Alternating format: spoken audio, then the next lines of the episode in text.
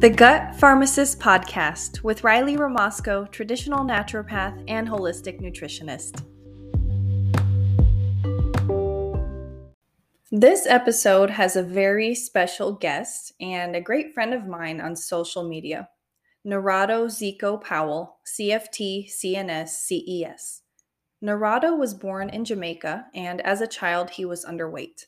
When he moved to the US at age 16, he was 5'11 and weighed 113 pounds. By age of 18, he was inspired to learn more about fitness and nutrition and took a special interest in fitness. He spent 18 years educating himself by reading evidence based articles, learning from mentors, and trying different techniques. In 2018, he decided that he wanted to use his knowledge to help others. Zeco became a certified Lumen metabolic coach and now carries seven fitness and nutrition certifications from ISSA. Zeco shares his knowledge with others via several social media platforms like Twitter and Instagram, and he has a very famous podcast called the Matter Over Mind Experience on all major platforms. Narado is very passionate about educating others and he hopes to continue to learn, grow, and adapt so that he can always bring the most up to date and actionable content to his clients. Also, followers and subscribers. You can learn more about Zeco and his work on his weight management podcast, The Matter Over Mind Experience. Let's bring him in. Welcome to this episode of the Gut Pharmacist podcast. I have a really great speaker today who has his own very successful podcast called The Matter Over Mind Experience. I have Narado Zeco Powell here, the master trainer and weight management expert. So thank you so much for being on today. Thank you for having me. Thank you for having me. Let's uh, let's have some fun. Awesome. Yeah. So we're going to talk about metabolism and gut health, which I think is a very big topic, not only gut health in general, but in the fitness world. I think gut health is really expanding and you've certainly expanded on it yourself. So this will be super fun. So, my first question for you is you know, I've heard you use the term a lot metabolic flexibility. So, what is that and what does that mean? Uh, that believe it or not, is a confusing term for a lot of people.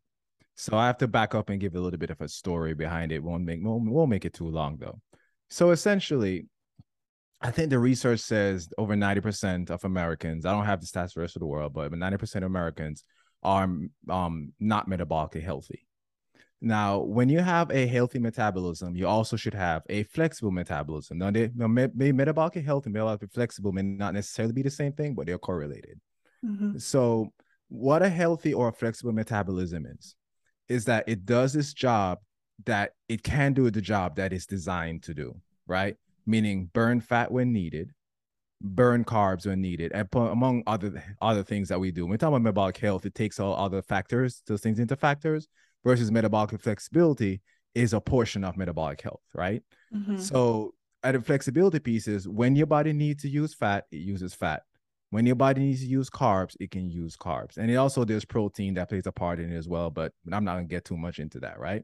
Mm-hmm. So what the initial research says when we started really coining the term metabolic flexibility, the big research on the topic is that when they look at participants, people who are regular weight, or you say metabolically flexible, after an overnight fast, when they test them, they burn fat people who are not metabolically flexible, meaning metabolically inflexible, after an overnight fast, meaning during your sleep, when they test them, they burn carbs.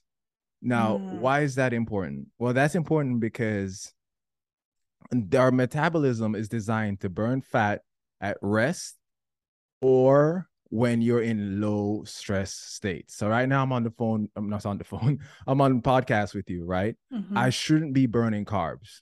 I should be burning fat. Now, there are times that you may have to burn carbs based on where you need it, but for the most part, in a state of rest or in a state of low stress, I should be burning fat mostly. You may burn some carbs, but fat mostly.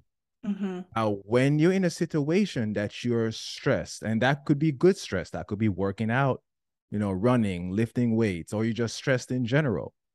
what does the body do? It raises cortisol, it raises adrenaline. When those things happen, you use more carbs. That's why health experts like yourself always talk about the importance of being in low stress environment, right? So that's the basically the sm- the definition of being metabolically flexible. When you need to burn fat, your body will burn fat. When you need to burn carbs, your body will burn carbs. Now the flip side to that is that if you're not metabolically flexible, and there are two ways to it. There are people who are really good at burning fat, and there are people who are really good at burning carbs, right? So you break down fat, but when you eat carbs, your body stores it.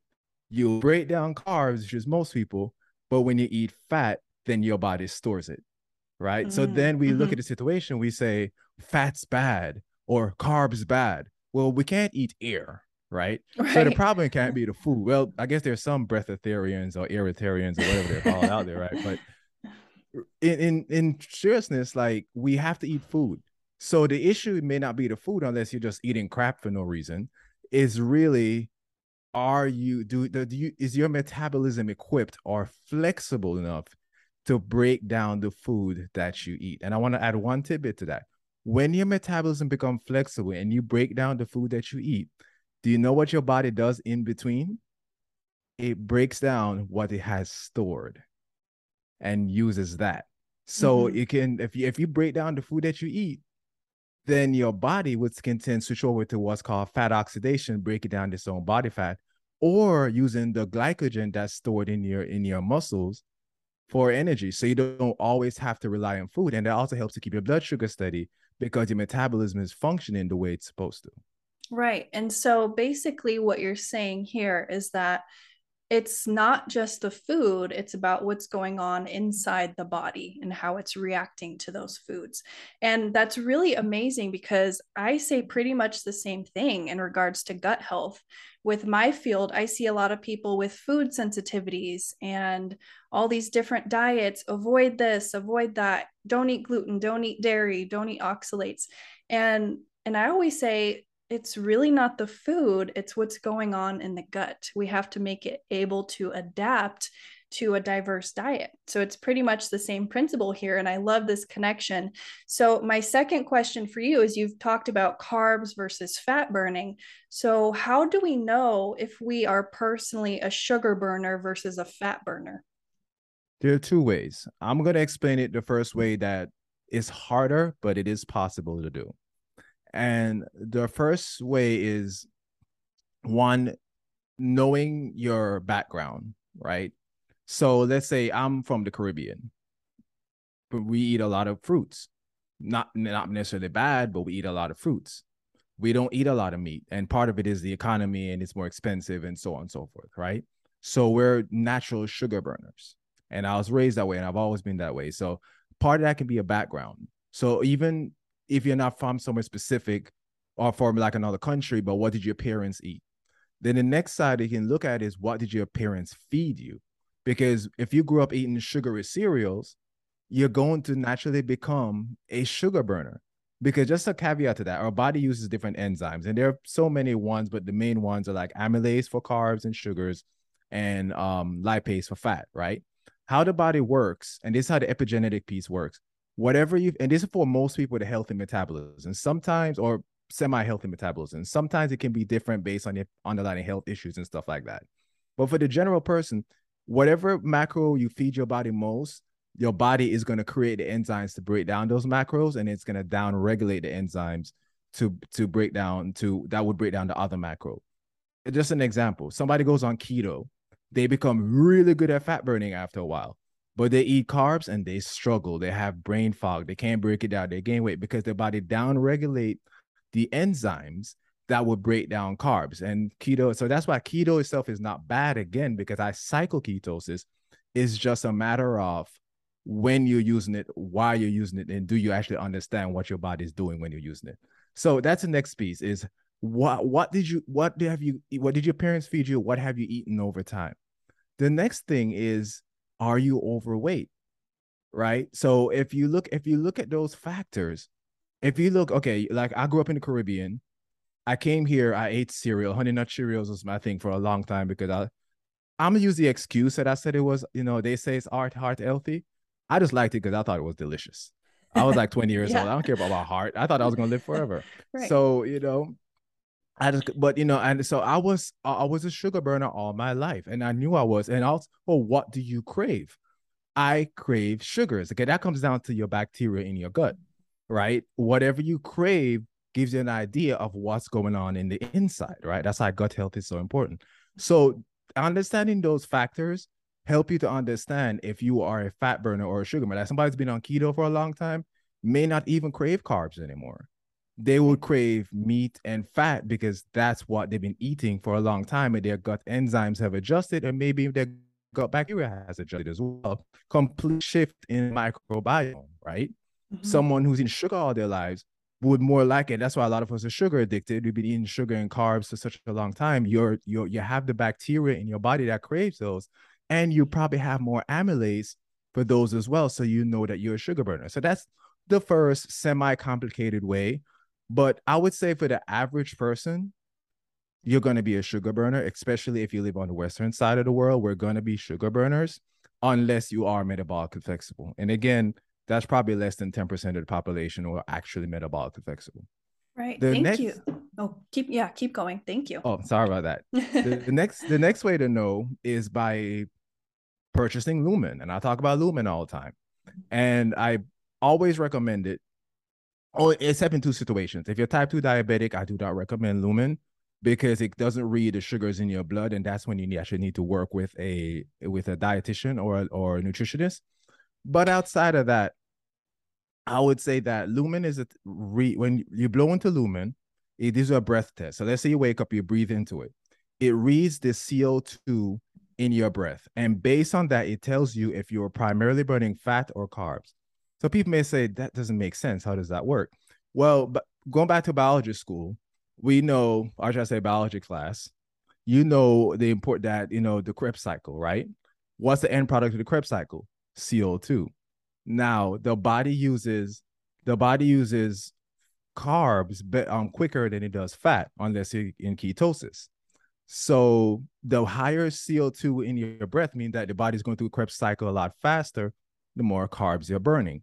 So remember that research that I mentioned earlier about people when they test people and they wake up, they do know whether or not they're burning fat or carbs. So when you blow into lumen and you were burning carbs the night before, that means that you're burning carbs and you should be burning fat and you are a sugar burner.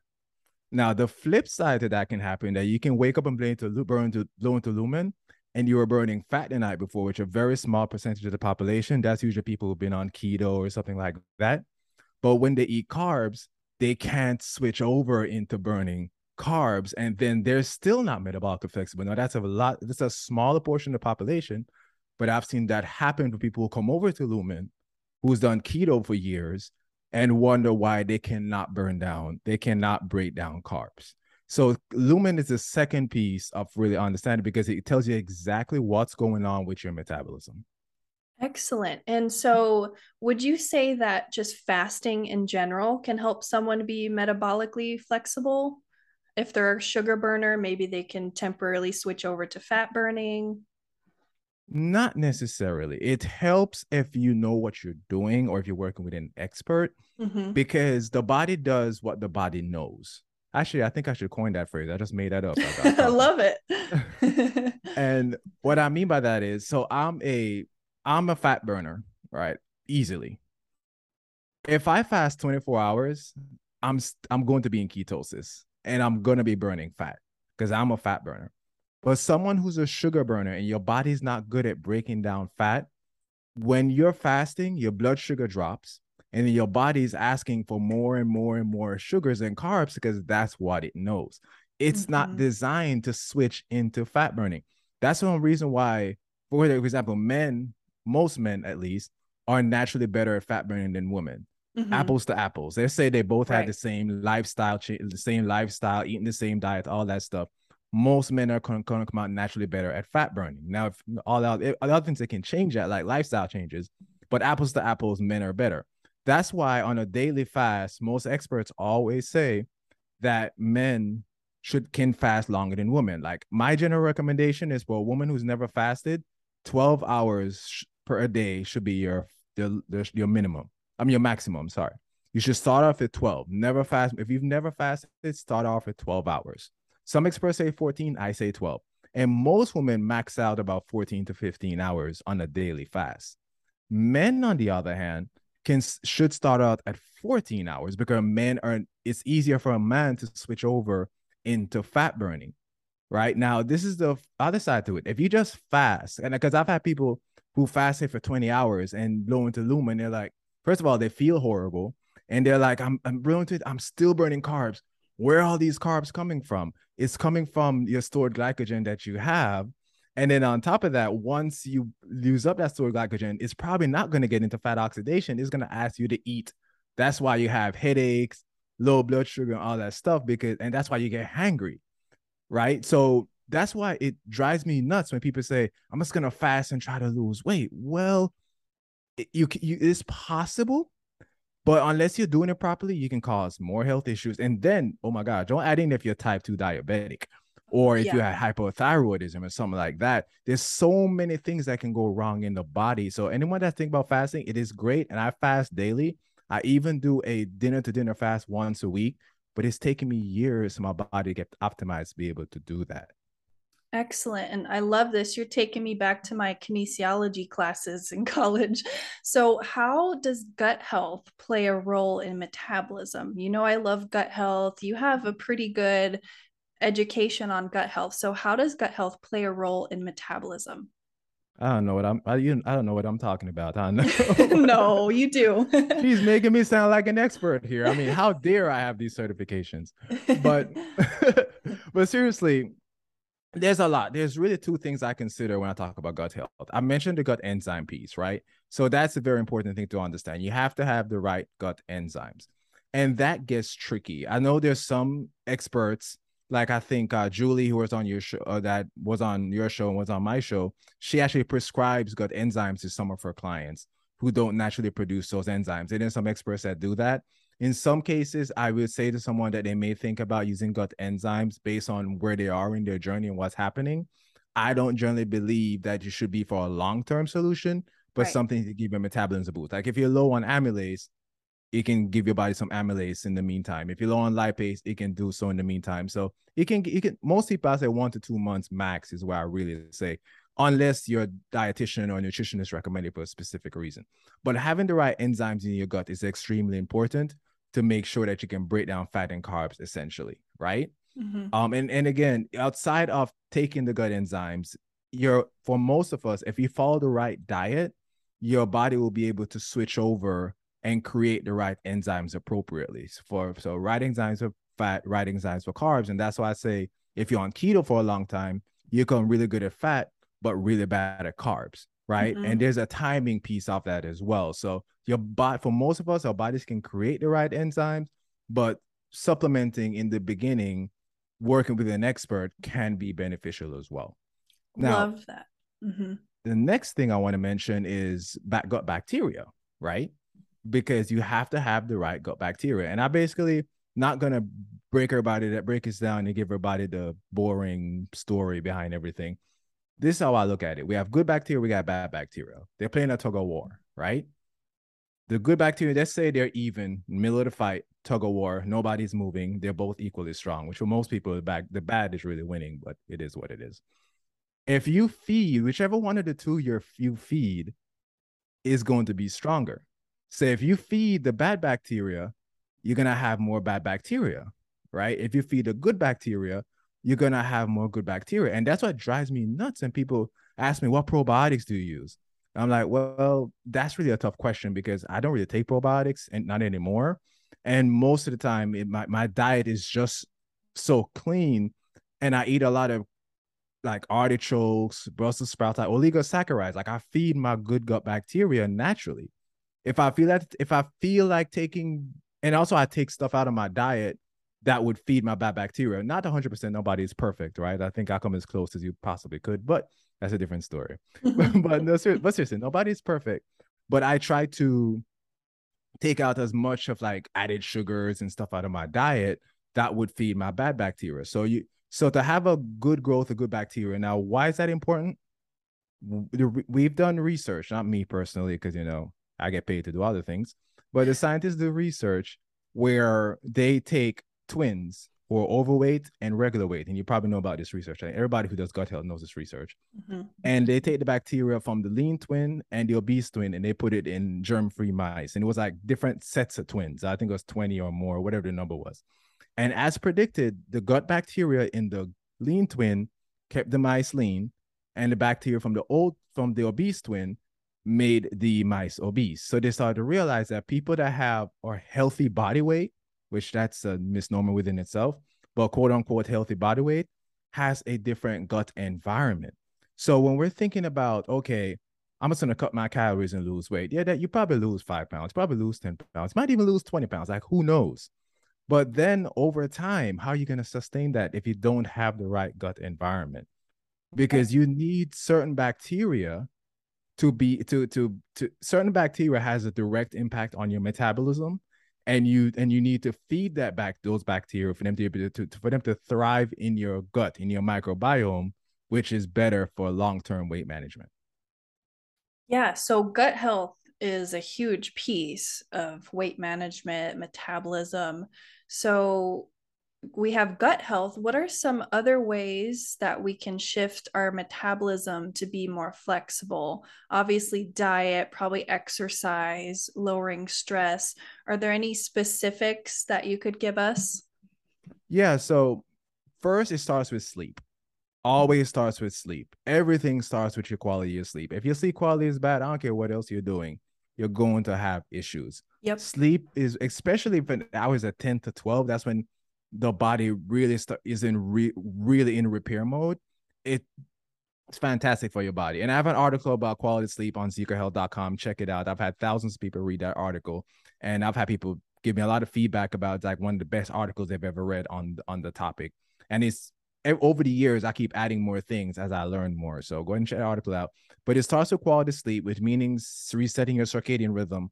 So your body knows when it's daytime, your body knows when it's nighttime and it operates efficiently. And so once your body can repair itself, the next thing is when it really comes into your diet, right? So how you eat, and we talk about that. So I'm not going to bore about it with the whole story again. By having the right diet, which has a direct impact on the health of your gut, which those bacteria have a direct impact on your metabolism. So that's number two.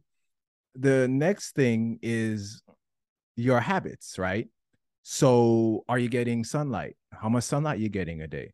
We're not vampires. I, I walk outside every morning. Part of my routine is I get up, I meditate, play guitar for about 10, 15 minutes. I like to play my acoustic in the morning, my classical guitar, play some riffs and stuff like that.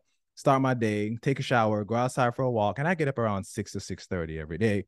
So I have about an hour, hour and a half to be able to do that routine. Right.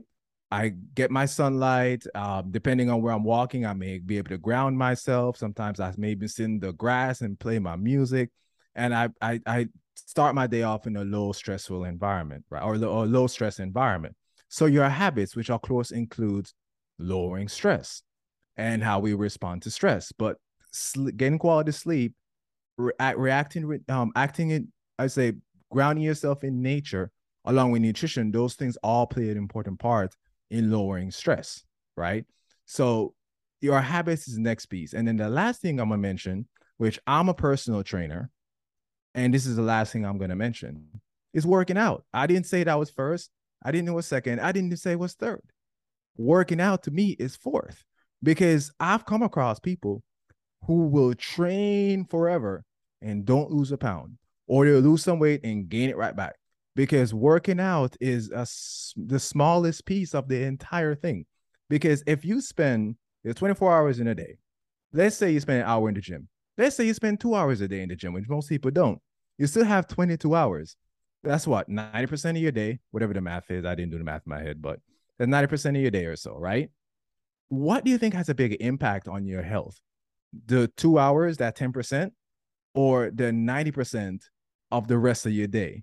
That's why everything that I talk about on my page, on my Instagram, on Matter Over Mind Experience, everything I talk about is most of that is about that 90%. Mm.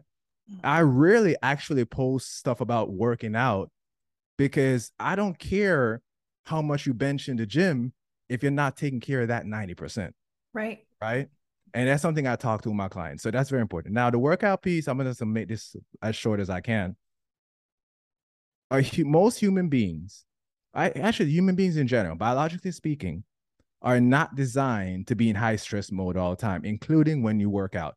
One of the biggest mistakes that we make, we go to the gym and we cardio ourselves to death.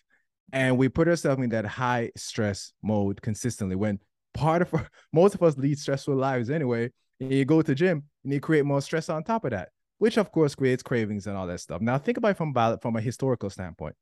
Human beings, our ancestors, never really run around all the time, right? They ran because they were running away from something, or they're running to catch their food, or whatever they were doing. That's how human beings are designed right? Now, if you're an athlete, that's a different thing. There are times I have to train in a high stress environment. That's a whole different idea. But we're not talking about those people. We're talking about just the general um, audience out there, right? General public. So we go to gym and we put ourselves in this high stress environment. What we should be doing is what our ancestors did were was we have cardio in our routine. Don't ever take cardio out. You need cardio in your routine. And I have different recommendations that we can talk about that. But what I'm really looking for is strength training should always be the base of your training. Reason why that for most people, strength training keeps you below the anaerobic zone. So it keeps you in zone two for the most part, which is which promotes fat oxidation, fat burning, right? So that's very important to understand. Then it helps you to build lean muscle. Lean muscle. I'm not talking about looking like a bodybuilder. I'm talking about lean muscle.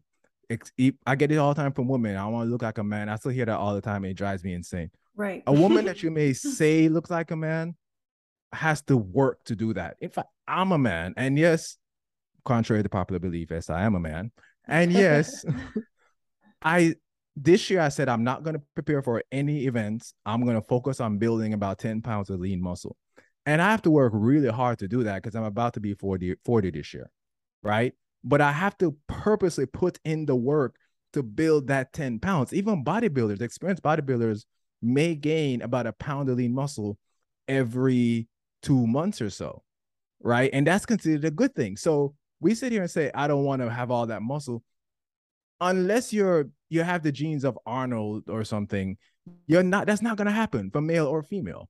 Right. right. And even Arnold and myself, we have to work on those things to get there. Right. Mm-hmm. So, but basically what I'm going to say is that working in training in weightlifting helps you to build lean muscle. And remember, sarcopenia is basically a disease. It's a loss of muscle as we age. And most people starts around age 30 if you haven't trained. So it helps you to deal with that, helps your body to respond better to inflammation because you're actually creating an inflammatory environment when you train. But you're mm-hmm. training, you're teaching your body to respond to that inflammation. That's when you heal, right? So you feel the pain, that's the inflammation. Your body is resting recovering, where's why sleep is important because it helps you to recover. So it helps your body to deal and respond to that information better. Helps you to build that lean muscle. And what people don't understand is that lean muscle stores glycogen. Of course, your liver does, but most of it is stored in your muscles, right? That lean muscle stores glycogen. The more lean muscle you have, the more you can store glycogen. So that means that if you go above on your carbs, then you should do, let's say, a day or whatever the case may be, you have space. If you're metabolically flexible, to store that excess glycogen. If you don't have enough space to store that excess glycogen, you're gonna gain some weight in in, in body fat because your body has nowhere to go with that excess glycogen. So that's why someone who's over who has more muscle or bodybuilders can tolerate a higher carb diet than someone doesn't have enough lean muscle because they have the space to store that glycogen. So yes, you can cardio yourself to death and burn all this muscle and fat at the same time, but then let's say later on in life you go back to what you were doing before, or you kind of die down what you were doing before. It's easier to put that weight back on because your body doesn't have enough lean muscles to store.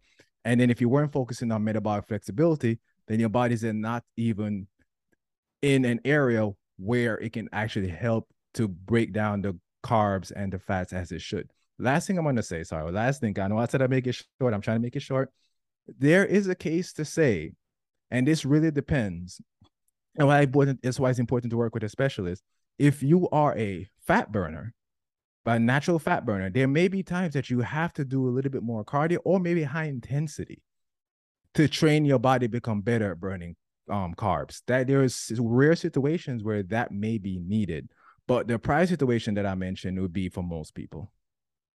Excellent. Thank you so much. I'm going to have to re listen to everything you're saying because I love it. It's just taken me back to my personal trainer days, and there's so much scientific information that you're bringing. So, thank you again. I think this is very valuable for probably most people because we know the average normal person now does struggle with their weight. So, there are some really great tips here that they can listen to. So, tell us if you have any announcements, any news, and then where people can find you. Yeah, so a couple of things I would say. One, check out Lumen. The website is lumen.me. Even if you're not interested in it, I say j- doesn't hurt to read, right? So go check it out, see what it's about. They have once you purchase Lumen, you're you join a their Facebook group. I think right now has like 38,000 people. And they also have experts in the group that help to answer other questions. So let's say you want to know about working out, you know, or you want to work about know about certain foods that you can eat to help your metabolism. Like, you know, I'm one of the experts. Maria Fox is one of the experts. We have uh, many, about five or six of us who field those questions and help you with day to day things. So you don't feel like, oh, I'm just going to blow into this and I'm going to be good. No, we give you some guidance there on things that we probably didn't even think about, right? And I'm honest, there are times when, and this is rare, I've said to someone, Lumen is not the right product for you because you have hypothyroidism or because you have uh, on the um, type 2 diabetes or something like that I may say to you, hey, I don't think you're, I think you may need to work with a dietitian or nutritionist and and may not be best for you. So check out that, check out lumen.me. My code Zeco Health gives you $50 off. Most codes on most stuff give you 10, 15%. But because I've been working with them and I definitely believe in what they do, it gives you $50 off. So think about that. So like around Christmas time, they they might have a sale because Christmas is coming up, depending on where you are in the country or in the world but you get 50 dollars off on top of that. So it's a nice gift for you or a loved one going to uh going into the going into the uh the new year. Next thing is check out my Instagram, Zeco Health, Z E C O Health. I try to make everything easy. And basically, that's it. My website is zecohealth.com. Everyone, check it out. Oh, and of course, my podcast. How did I forget that? The Matter Over Mind Experience. Oh yes, listen to that. I'm also on there of. too, you guys. we have an episode, I think, from March and April that we talked about. So yeah, his podcast is amazing. Definitely go listen to that. Yep. So that's it. That's what I have for everyone. And uh, Riley, I'm really glad that you have me on, and I'm definitely going to have you on for part two. Oh, awesome. I am so excited. Well, thank you so much for being on and sharing all this valuable information. We really appreciate you. Thank you very much. Thank you. Bye bye. Hey there. Thanks for listening. You can find me on Instagram at Gut Expert Riley, on Facebook at The Gut Pharmacist, same spelling as this podcast, on YouTube at The Gut Pharmacist, and my website is holisticriley.podia, where you can find information on working with me, my background, and more helpful information to feel empowered in your journey.